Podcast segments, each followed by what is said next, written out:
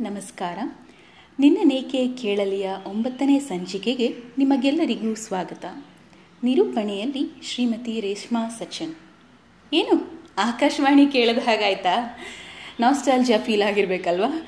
Actually ನನಗೆ ತುಂಬ ಇಷ್ಟ ಈ ವಾಯ್ಸ್ ಓವರ್ಸ್ ಮಾಡೋದು. ಅದೇ ಜೋಶ್ನಲ್ಲಿ ಇಂದಿನ ಎಪಿಸೋಡ್ ಶುರು ಮಾಡಿಬಿಟ್ಟೆ. ಕಳೆದ ಸಂಚಿಕೆ ಸ್ವಲ್ಪ ಎಮೋಷ್ನಲ್ ಎಕ್ಸ್ಟಸಿ ಆಯಿತು ಅನ್ನಿಸ್ತು. ಅದಕ್ಕೆ ಈ ಎಪಿಸೋಡ್ನ ಸ್ವಲ್ಪ ಆರಾಮವಾಗಿ ಭಾವನೆಗಳ ಭಾರ ಇಲ್ಲದೆ ನಿರೂಪಿಸೋಣ ಅಂದ್ಕೊಂಡಿದ್ದೀನಿ ಟೈಟಲ್ ನೋಡಿದ ತಕ್ಷಣ ನಿಮಗೆ ಫೀಲ್ ಆಗಿರ್ಬೋದು. ಯಾಕೆ ಹೇಳಿ? ಅದೇ ನಮ್ಮ ಟಾಪಿಕ್ಕು ಊಟ, ತಿಂಡಿ ಫುಡ್ ದ ತಿಂಡ್ ಪೂರ್ತಿ ನರೇಟರ್ ಇಸ್ ಬ್ಯಾಕ್ ನನ್ನ ಹಿರಿಯ ಸೋದರತ್ತೆ, ಅಂದರೆ ಅಮ್ಮನ ಮೊದಲನೇ ತಮ್ಮನ ಹೆಂಡತಿ ತುಂಬ ಚೆನ್ನಾಗಿ ಅಡುಗೆ ಮಾಡ್ತಾರೆ. ನನ್ನ ಬಾಲ್ಯದ ಬಹುತೇಕ ದಿನಗಳನ್ನು ಅವರ ಕೈ ಅಡುಗೆ ತಿಂದೇ ಕಳೆದಿದ್ದೀನಿ. ಇನ್ಫ್ಯಾಕ್ಟ್ ಅವರು ಅಡುಗೆ ಮಾಡೋದನ್ನು ನೋಡ್ತಾ ನೋಡ್ತಾ ನನ್ನ ಪಾಕಶಾಸ್ತ್ರದ ಬೇಸಿಕ್ಸ್ ಕಲ್ತಿದ್ದು. ಎಳೆಯ ವಯಸ್ಸಿನಲ್ಲಿ ನನ್ನ ಬಹುತೇಕ ಸಮಯವನ್ನು ಇವರ ಹಿಂದೆ ಮುಂದೆ ಓಡಾಡುತ್ತಲೇ ಕಳೆದವಳು ನಾನು. ಈ ಸಂಚಿಕೆಯನ್ನು ಸುಮಾರು ಮೂವತ್ತು ವರ್ಷಗಳಿಂದ ನಮ್ಮ ಕುಟುಂಬದೊಳಗೆ ಒಂದಾಗಿ, ಮನೆಯ ಅನ್ನಪೂರ್ಣೆಯಾಗಿ ನಮ್ಮೆಲ್ಲರಿಗೂ ರುಚಿ ರುಚಿಯಾದ ಊಟ ಬಡಿಸಿದ ಅತ್ತೆಗೆ ಡೆಡಿಕೇಟ್ ಮಾಡ್ತಿದ್ದೀನಿ. ಸಂಚಿಕೆ ಒಂಬತ್ತು ಲಂಚ್ ಬಾಕ್ಸ್ ನಮ್ಮ ಟಾಪಿಕ್ಕು ಸೀದಾ ನಡೆಯುತ್ತಿದ್ದ ಪ್ರಪಂಚದ ಗಡಿಯಾರ ಕೋವಿಡ್ನ ನಂತರ ಹಿಗ್ಗಾಮುಗ್ಗ ನಡೆಯೋಕ್ಕೆ ಶುರುವಾಗಿದೆ. ಪ್ರತಿ ನಾಳೆಯೂ ಅನ್ಸರ್ಟೈನ್ ಆಗಿದೆ. ವರ್ಕ್ ಫ್ರಮ್ ಹೋಮ್ನ ವರ ಸಿಕ್ಕಿದ್ದು ಕೆಲವೊಂದಷ್ಟು ದಿನ ನಮ್ಮ ಐ ಟಿ ಮಂದಿಗೆ ಬಹಳ ಹಾಯಾಗಿತ್ತು. ನನಗೂ ಆರಾಮ ಅನಿಸಿತ್ತು. ಮನೆ ಕೆಲಸ ಮತ್ತು ಆಫೀಸ್ ಕೆಲಸಗಳ ನಡುವೆ ಹಂಚಿ ಹೋದ ನನ್ನ ಸಮಯಕ್ಕೆ ಹೊರಗಿನ ಪ್ರಪಂಚದ ಅರಿವೇ ಮರೆತು ಹೋಗುವಂತೆ ಒಮ್ಮೊಮ್ಮೆ ಆಗೋದಿದೆ. ಈಚೆಗೆ ಆಫೀಸ್ನ ಪರಿಸರ ತುಂಬ ನೆನಪಾಗ್ತಿದೆ. ತುಂಬ ಮಿಸ್ ಮಾಡ್ತಿದ್ದೀನಿ ಕೂಡ. ಜನವರಿ ಎರಡು ಸಾವಿರದ ಹದಿನೆಂಟರಿಂದ ಮಾರ್ಚ್ ಎರಡು ಸಾವಿರದ ಇಪ್ಪತ್ತರವರೆಗೆ ಎರಡು ವರ್ಷಗಳ ಕಾಲವಷ್ಟೇ ಆಫೀಸ್ನ ಅನುಭವ ದೊರೆತಿದ್ದು. ಅದು ಸಹ ಒಂದೇ ಬಿಲ್ಡಿಂಗ್ನಲ್ಲಿ. ಆದರೆ ಜೀವಮಾನವೆಲ್ಲ ನೆನಪಿರುವ ಕ್ಷಣಗಳನ್ನು ಈ ಆಫೀಸ್ ನೀಡಿದೆ. ಬೆಂಗಳೂರಿನ ಹೆಬ್ಬಾಳದ ಬಳಿ ಇರುವ ಮಾನ್ಯತಾ ಟೆಕ್ ಪಾರ್ಕ್ನಲ್ಲಿದ್ದ ಕ್ಲೈಂಟ್ ಲೊಕೇಶನಲ್ಲಿ ಕೆಲಸ ಮಾಡ್ತಿದ್ದಿದ್ದು ಈಗ ನೆನಪು ಮಾತ್ರ ಆಗಿದೆ, ವರ್ಕ್ ಫ್ರಮ್ ಹೋಮ್ನ ಕಾರಣದಿಂದ. ನನ್ನ ಆಫೀಸ್ ಟೈಮಿಂಗ್ಸ್ ಮಧ್ಯಾಹ್ನ ಹನ್ನೆರಡು ಮೂವತ್ತರಿಂದ ರಾತ್ರಿ ಹತ್ತರವರೆಗೂ ಇರ್ತಿತ್ತು. ಬೆಳಗ್ಗೆ ಹನ್ನೊಂದರ ಹಾಗೆ ಹೊರಟು ಆಫೀಸ್ ಸೇರ್ತಿದ್ದೆ. ಒಂದು ಸ್ವಲ್ಪ ಆಚೆ ಈಚೆ ಅಂದ್ಕೊಳ್ಳೋಣ, ಬಟ್ ಆನ್ ಟೈಮ್ ಹೋಗೋ ಪ್ರಯತ್ನ ಅಂತೂ ಮಾಡ್ತಿದ್ದೆ. ಎವ್ರಿಡೇ ವಿಫಲ ಪ್ರಯತ್ನ ಅಂತ ಗೊತ್ತು ಬಿಡು ಅಂತ ನನ್ನ ಫ್ರೆಂಡ್ಸ್ ಅನ್ಕೋತಾರೆ ಬಿಡಿ, ಅವರವರ ಭಾವಕ್ಕೆ. ಒಂದು ಮಧ್ಯಾಹ್ನದ ಉರಿ ಬಿಸಿಲಿನಲ್ಲಿ ಆಫೀಸ್ಗೆ ಬಂದವಳೆ ನನ್ನ ಬ್ಯಾಗ್ ಮತ್ತು ಲಂಚ್ ಬ್ಯಾಗ್ಗಳನ್ನು ನನ್ನ ಟೇಬಲ್ ಮೇಲಿಟ್ಟು ಮುಖ ತೊಳೆಯೋಕೆ ಅಂತ ಹೋದೆ. ಸಾಮಾನ್ಯ ಬಸ್ ಅಥವಾ ಆಟೋದಲ್ಲೂ ಆಫೀಸ್ಗೆ ಹೋಗ್ತಿದ್ದ ಕಾರಣ ಮನೆಯಿಂದ ಆಫೀಸ್ ತಲುಪೋ ಹೊತ್ತಿಗೆ ಬೆಂಗಳೂರಿನ ಟ್ರಾಫಿಕ್ ಮಹಾಶಯ ನನ್ನ ಮುಖಕ್ಕೆ ಒಂದು ಲೇಯರ್ ಧೂಳು ಮೆತ್ತಿರ್ತಿದ್ದ. ಆಫೀಸ್ಗೆ ಹೋದ ತಕ್ಷಣ ಆ ಧೂಳಿನ ಫೇಸ್ ಪೌಡರ್ ತೆಗೆಯೋದು ನನ್ನ ನಿತ್ಯದ ಅಭ್ಯಾಸ. ಸರಿ, ಅಂದು ಮುಖ ತೊಳೆದು ಬಂದವಳು ನನ್ನ ಕೆಲಸದಲ್ಲಿ ಮಗ್ನಳಾದೆ. ಸುಮಾರು ಒಂದು ಗಂಟೆಯ ಕಾಲ, ಅಂದರೆ ಒನ್ ಹವರ್ನಷ್ಟು ಟೈಮು ನನ್ನ ಟೇಬಲ್ ಮೇಲಿದ್ದ ನನ್ನ ಲಂಚ್ ಬ್ಯಾಗ್ ಮಾಯ ಆಗಿದೆ ಅನ್ನೋದು ನನ್ನ ಅರಿವಿಗೆ ಬರಲೇ ಇಲ್ಲ. ಹಾಂ, ನನ್ನ ಲಂಚ್ ಬ್ಯಾಗ್ ನೆನಪಿದೆಯಾ? ಅದೇ, ಮೊದಲ ಸಂಚಿಕೆಯಲ್ಲಿ ತಗೊಂಡನಲ್ಲ. ಕೆಂಪು ಮತ್ತು ಚಿನ್ನದ ಬಣ್ಣದ ಕಸೂತಿ ಇದ್ದ ಬ್ಯಾಗ್. ಹಾಂ, ಕರೆಕ್ಟ್, ಅದೇ. ಚಹಾ ಕುಡಿಯೋಕೆ ಹೋದಾಗ ತಗೊಂಡಿದ್ದು. ನೆನಪಾಯ್ತಲ್ಲ? ನೀತು ನನ್ನ ಡೆಸ್ಕ್ನ ಬಳಿಗೆ ಬಂದು, ಬ್ರೋ, ಬಾ ಊಟಕ್ಕೆ ಹೋಗೋಣ. ಅಂದಾಗ ನೋಡ್ತೀನಿ ನನ್ನ ಲಂಚ್ ಬ್ಯಾಗಲ್ಲಿ ಇಲ್ಲ. ನನ್ನ ಕ್ಯೂಬಿಕಲ್ ಪೂರ ಹುಡುಕಾಡಿದೆ. ಇಲ್ಲ. ಬಸ್ನಲ್ಲೇ ಬಿಟ್ಬಿಟ್ನಾ? ಅಯ್ಯೋ, ಮೊದಲೇ ಆಬ್ಸೆಂಟ್ ಮೈಂಡೆಡ್ ಮಹಾಶಯೆ. ಬಿಟ್ಟಿದ್ರೂ ಬಿಟ್ಟಿರಬಹುದು. ಅನ್ನೋ ಕನ್ಕ್ಲೂಷನಿಗೆ ಬರೋ ಅಷ್ಟರಲ್ಲಿ ಯಾರು ನನ್ನ ಲಂಚ್ ಬ್ಯಾಗ್ನ ತಂದು ನನ್ನ ಟೇಬಲ್ ಮೇಲೆ ಕುಕ್ಕಿದ್ರು. ಹಾಂ ಲಿಟ್ರಲಿ ಕುಕ್ಕಿದ್ರು. ಯಾರ ಗುರು ಆಪದ್ ಬಾಂಧವ ಅಂತ ತಲೆ ಎತ್ತಿ ನೋಡಿದರೆ ಇಟ್ಸ್ ಎಂ ಟಿ ಅನ್ನೋದ ಅವರು? ಎಂಟಿನಾ ಏನು ಲಂಚ್ ಬ್ಯಾಗಾ ಬಾಕ್ಸಾ ಅಂದೆ. Box I ate your food yum it was ಹಾಂ? ಇವನ್ ಯಾರು ಗುರು? ಒಂದು ಥ್ಯಾಂಕ್ ಯು ಹೇಳೋದು ಬೇಡವಾ? ಹೊರಟೇ ಬಿಟ್ಟ ಅಂದ್ಕೊಂಡೆ ಹಾಂ, ಇವ್ರು ಯಾರು? ಅಂತ ಹೇಳೋದು ಮರ್ತೆ. ನಾನು ನನ್ನ ಟೀಮ್ ಸೇರಿದಾಗ ಇವರು ಟೀಮ್ ಮೆಂಬರ್ ಆಗಿದ್ದರು ನಂತರ ಟೆಕ್ನಿಕಲ್ ಲೀಡ್ ಆದರು ನಂತರ ನನ್ನ ಮ್ಯಾನೇಜರ್ ಸಹ ಆದರು. ಇಷ್ಟು within a span of two years ನನಗಿಂತ ಎಂಟರಿಂದ ಹತ್ತು ವರ್ಷ ಹಿರಿಯರಾದ ಕಾರಣ ಐ ಟಿ ಇಂಡಸ್ಟ್ರಿಯಲ್ಲಿ ಒಂದಷ್ಟು ಹೆಚ್ಚು ಅನುಭವ ಇದ್ದ ವ್ಯಕ್ತಿ.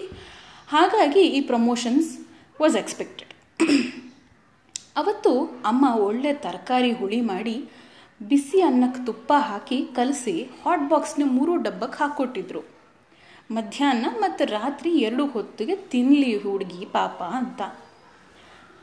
ಅಮ್ಮನಿಗೆ ನಾನು ಹೊರಗಡೆ ಹಾಳು ಮುಳು ತಿನ್ನೋದು ಸುತಾರಾಮ್ ಇಷ್ಟ ಇಲ್ಲ, ಹಾಗಾಗಿ ಈ ಥರ ಊಟ ಪ್ಯಾಕ್ ಮಾಡಿ ಕೊಡ್ತಿದ್ರು. ಮೂರು ಡಬ್ಬನೂ ಈ ಮನುಷ್ಯ ಮನುಷ್ಯ ಎಲ್ಲಿ ತಿಂದಿರ್ತಾನೆ? ಒಂದು ಬಾಕ್ಸ್ ಆದರೂ ಇರಬೇಕು ಅಂತ ತೆಗೆದು ನೋಡ್ತೀನಿ, ಅಯ್ಯೋ ರಾಮ, ಒಂದು ಅಗಳೂ ಇಲ್ಲ.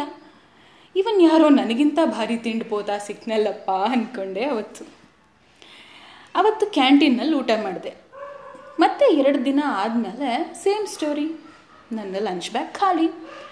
ಅಮ್ಮ ಹಾಕಿದ್ದ ಸೌತೆಕಾಯಿ ಡಬ್ಬಿನೂ ಖಾಲಿ. ಸ್ವಲ್ಪ ಸಿಟ್ಟು ಬಂತು. ಹಾಗೆ ಸ್ವಲ್ಪ ಪಾಪನೂ ಅನ್ನಿಸ್ತು. ಹತ್ತು ವರ್ಷಗಳಿಂದ ಮನೆಯಿಂದ ದೂರ ಉಳಿದು ಸ್ವಯಂ ಪಾಕ ಅಷ್ಟಾಗಿ ತಿಳಿದೆ ಹೊರಗಡೆ ತಿಂದು ತಿಂದು ಬೇಜಾರಾಗಿ ನನ್ನ ಲಂಚ್ ಬ್ಯಾಗ್ ನನ್ನ ಲಂಚ್ ಬಾಕ್ಸ್ ಖಾಲಿ ಮಾಡ್ತಿದ್ರು ಅವರು. ಅವತ್ತು ಬಂದು, hey you are blessed see the way your mom packs food for you thank you awesome lunch I had ಅಂದ. ಓಕೆ ಥ್ಯಾಂಕ್ ಯು ಹೇಳ್ದ.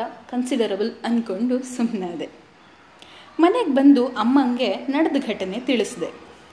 ಅಮ್ಮನಿಗೆ ಫುಲ್ ಖುಷಿ ಕಾರಣ ಏನಂದರೆ ಅಮ್ಮಂಗೆ ಅವ್ರು ಮಾಡಿದ ಅಡುಗೆನ ಯಾರಾದರೂ ಹೊಗಳಿ ಮನಸಾರೆ ಊಟ ಮಾಡಿದ್ರೆ ಎಲ್ಲಿಲ್ಲದ ಆನಂದ. ಹಾಗಾದರೆ ನಾಳೆಯಿಂದ ಅವನಿಗೆ ಒಂದು ಸೆಪ್ರೇಟ್ ಬಾಕ್ಸ್ನಲ್ಲಿ ಹಾಕ್ಕೊಡ್ತೀನಿ, ತೊಗೊಂಡು ಹೋಗು ಅನ್ನೋದ? ನಾನು ಏನೋ ಸುಮ್ಮನೆ ತಮಾಷೆ ಮಾಡ್ತಾರೆ ಅಮ್ಮ ಅಂದರೆ ನಿಜವಾಗಿಯೂ ಮರುದಿನ ನನ್ನ ಲಂಚ್ ಬ್ಯಾಗ್ ಭಾರ ಇತ್ತು. ಒಳಗೆ ನೋಡ್ತೀನಿ ಎರಡು ಡಬ್ಬಿ. ಇದೊಳ್ಳೆ ಕತೆ ಆಯ್ತಲ್ಲ ಅಂದ್ಕೊಂಡು ಹೋದೆ. ಅಂದಿನಿಂದ ಸಾಧ್ಯವಾದಾಗಲೆಲ್ಲ ಈ ಆಫೀಸ್ನ ಸಹೋದ್ಯೋಗಿಗೆ ಡಬ್ಬೆ ವಾಲಿ ಕೆಲಸ ಮಾಡಿದ್ದಾಯಿತು. ನಿಮ್ಮ ಅಮ್ಮನಿಗೆ ನನ್ನನ್ನು ದತ್ತು ತಗೊಳ್ಳೋಕೆ ಹೇಳು. ನೋಡು, ದಿನ ಎಷ್ಟು ಒಳ್ಳೆ ಊಟ ಊಟ ಕೊಡ್ತಾರೆ. ಅವ್ರಿಗೆ ಯಾವ ದೇವಸ್ಥಾನ ನೋಡಬೇಕಂದ್ರೆ ಆ ದೇವಸ್ಥಾನಕ್ಕೆ ನಾನು ಕರ್ಕೊಂಡು ಹೋಗ್ತೀನಿ ಅನ್ನುತ್ತಿದ್ದ ಅವರಿಗೆ, ಹೋಗು ಮಾರಯ್ಯ, ಕೆಲಸ ನೋಡು ಎನ್ನುತ್ತಿದ್ದೆ. ಹೀಗೆ ಒಮ್ಮೆ ಯಾವುದೋ ಎಸ್ಕಲೇಷನ್ನಿಂದ ನನ್ನ ಹೆಸರು ನಿಯರ್ ಮಿಸ್ ಆಗಿತ್ತು. ಆಗ ಇದೇ ಆಫೀಸ್ನ friend you got saved because of your mom's prayers ಎಂದಿದ್ದ. ದೇವರು ಆಚರಣೆ ಇವುಗಳಲ್ಲಿ ಅಷ್ಟೇನು ವಿಶೇಷ ಆಸಕ್ತಿ ಇಲ್ಲದ ವ್ಯಕ್ತಿ ಅವರಾದರೂ, ಅವರಿಂದ ಈ ವಾಕ್ಯ ಹೊರಬಂದರೂ ಅವತ್ತಿಗೆ ಅದು ನಿಜ ಇರಬಹುದು ಅನಿಸಿತ್ತು. ಸಂಕೋಚ ಮತ್ತು ಸೆಲೆಕ್ಟಿವ್ ಮನೋಭಾವದ ನನ್ನನ್ನು ಆಫೀಸ್ನ ಎಲ್ಲರಿಗೂ ಪರಿಚಯಿಸಿ ಅರಳು ಹುರಿದಂತೆ ಮಾತನಾಡುವ ಹಾಗೆ ಮಾಡಿದ್ದು ಇದೇ ವ್ಯಕ್ತಿ. ಆಫೀಸ್ನಲ್ಲಿ ತುಂಬ ಹಾಸ್ಯ ಮನೋಭಾವವಿದ್ದ ವ್ಯಕ್ತಿಯವರು ಸೈಲೆಂಟಾಗೇ ಇರ್ತಾರೆ. ಆದರೆ ಮಾತಾಡ್ಸೋಕೆ ಸ್ಟಾರ್ಟ್ ಮಾಡಿದರೆ ಮುಗಿಯೋದೇ ಇಲ್ಲ. ಒಮ್ಮೊಮ್ಮೆ ಎಷ್ಟು ಮಾತಾಡ್ತಾನೆ ಗುರು, ಇವನು ಬಾಯ್ ನೋವು ಬಂತು ನನಗೆ ಅನ್ನಿಸ್ತಿತ್ತು. ಅದನ್ನು ಅವ್ರಿಗೆ ನೇರ ಹೇಳಿದ್ದೂ ಇದೆ. ಜೋಕ್ಸ್ ಪಾರ್ಟ್ ನನ್ನ ಕೆರಿಯರ್ನಲ್ಲಿ ಇವರದು ಒಂದೊಳ್ಳೆ ಪಾತ್ರವಿದೆ. ಹೇಗೆ ಕೆಲಸ ಮಾಡಬೇಕು ಅಂತ ಮನುಷ್ಯ ಒಂದು ದಿನಾನೂ ಹೇಳ್ಕೊಟ್ಟಿಲ್ಲ. ಆದರೆ ಹೇಗೆ ಕೆಲಸ ಕಲಿಬೇಕು ಅನ್ನೋದನ್ನು ಪರೋಕ್ಷವಾಗಿ ತಿಳಿಸಿ ಒಂದು ತೆರನಾದ ಮೆಂಟರ್ ಆಗಿದ್ದರು ನಾನು ತೆಗೆದುಕೊಂಡು ಹೋಗ್ತಿದ್ದ ಊಟವನ್ನು ಯಾವುದೇ ಅಳಕಿಲ್ಲದೆ ಅಚ್ಚುಕಟ್ಟಾಗಿ ಒಂದು ತಟ್ಟೆಯಲ್ಲಿ ಬಡಿಸ್ಕೊಂಡು ಕೈಯಲ್ಲಿ ಊಟ ಮಾಡಿ ಫೀಡ್ಬ್ಯಾಕ್ ಕೊಡುತ್ತಿದ್ದ ಈ ಆಫೀಸ್ನ ಸಹೋದ್ಯೋಗಿಯನ್ನು ಒಂದಷ್ಟು ಒಳ್ಳೆ ಒಡನಾಡಿಗಳನ್ನು ತುಂಬ ಮಿಸ್ ಮಾಡ್ತಿದ್ದೀನಿ. ಕಾಫಿ ಬ್ರೇಕ್ಗಳಲ್ಲಿ ಹೆಂಗಳೆಲ್ಲ ಸೇರಿ ಮಾಡ್ತಿದ್ದ ಪುಟ್ಟ ಪುಟ್ಟ ಗಾಸಿಪ್ಗಳು ಒಬ್ಬರನ್ನೊಬ್ಬರು ಕಾಲೆಳೆದುಕೊಂಡು ಮಾಡುತ್ತಿದ್ದ ಜೋಕ್ಗಳು ಯಾರದೇ ಸೆಂಡ್ ಆಫ್ ಇದ್ದರೂ ಆರ್ಡರ್ ಮಾಡುತ್ತಿದ್ದ ಬಿರಿಯಾನಿಗಳು ಕೆಲಸದಲ್ಲಿ ಯಾವುದೋ ಟೀಮ್ನ ಸಹಾಯಕ್ಕಾಗಿ ಫ್ಲೋರ್ನಲ್ಲಿ ಅವರನ್ನು ಹುಡುಕಿ ಓಡುತ್ತಿದ್ದ ದಿನಗಳು.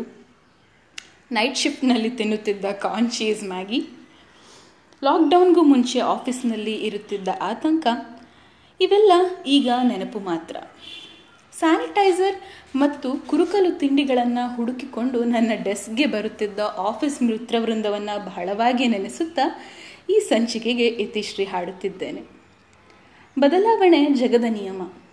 ಚೇಂಜ್ ರೂಲ್ಸ್ ದ ವರ್ಲ್ಡ್ ಒಂದು ವರ್ಷದ ಹಿಂದೆ ಎಲ್ಲ ನಾರ್ಮಲ್ ಆಗಿತ್ತು. ಆದರೆ ಈಗಿಲ್ಲ. ಹಾಂ, ಇನ್ನೊಂದು ಥಾಟ್ ಹಂಚಿ ತಿಂದರೆ ಊಟದ ರುಚಿ ಹೆಚ್ಚಿರುತ್ತೆ ಅನಿಸುತ್ತೆ. ಏನಂತೀರಾ? ಇಂದಿನ ಕವಿತೆ, ಬಾಂಧವ್ಯ. ಅನ್ನ ಹಾಕಿದ ಮನೆಯು, ಪ್ರೀತಿ ಹಂಚಿದ ಮನವು. ಅನ್ನ ಹಾಕಿದ ಮನೆಯು ಪ್ರೀತಿ ಹಂಚಿದ ಮನವು ಬೆಳೆವುದಂತೆ ಬಾಳುವುದಂತೆ ಅಕ್ಷಯದಲ್ಲಿ. ಬೆಳೆವುದಂತೆ ಬಾಳುವುದಂತೆ ಅಕ್ಷಯದಲ್ಲಿ. ತೊರೆದೆಲ್ಲ ಮತ್ಸರವನು ಬೆಳೆದೊಲವ ಪೈರನು. ತೊರೆದೆಲ್ಲ ಮತ್ಸರವನು ಬೆಳೆದೊಲವ ಪೈರನು. ಬಾಂಧವ್ಯದ ಭತ್ತ ಅಕ್ಕಿಯಾಗಲಿ, ಬಾಂಧವ್ಯದ ಭತ್ತ ಅಕ್ಕಿಯಾಗಲಿ ಜಗದ ಕಣದಲ್ಲಿ. ಕವಿತೆಯ ಭಾವಾರ್ಥ ಹೀಗಿದೆ.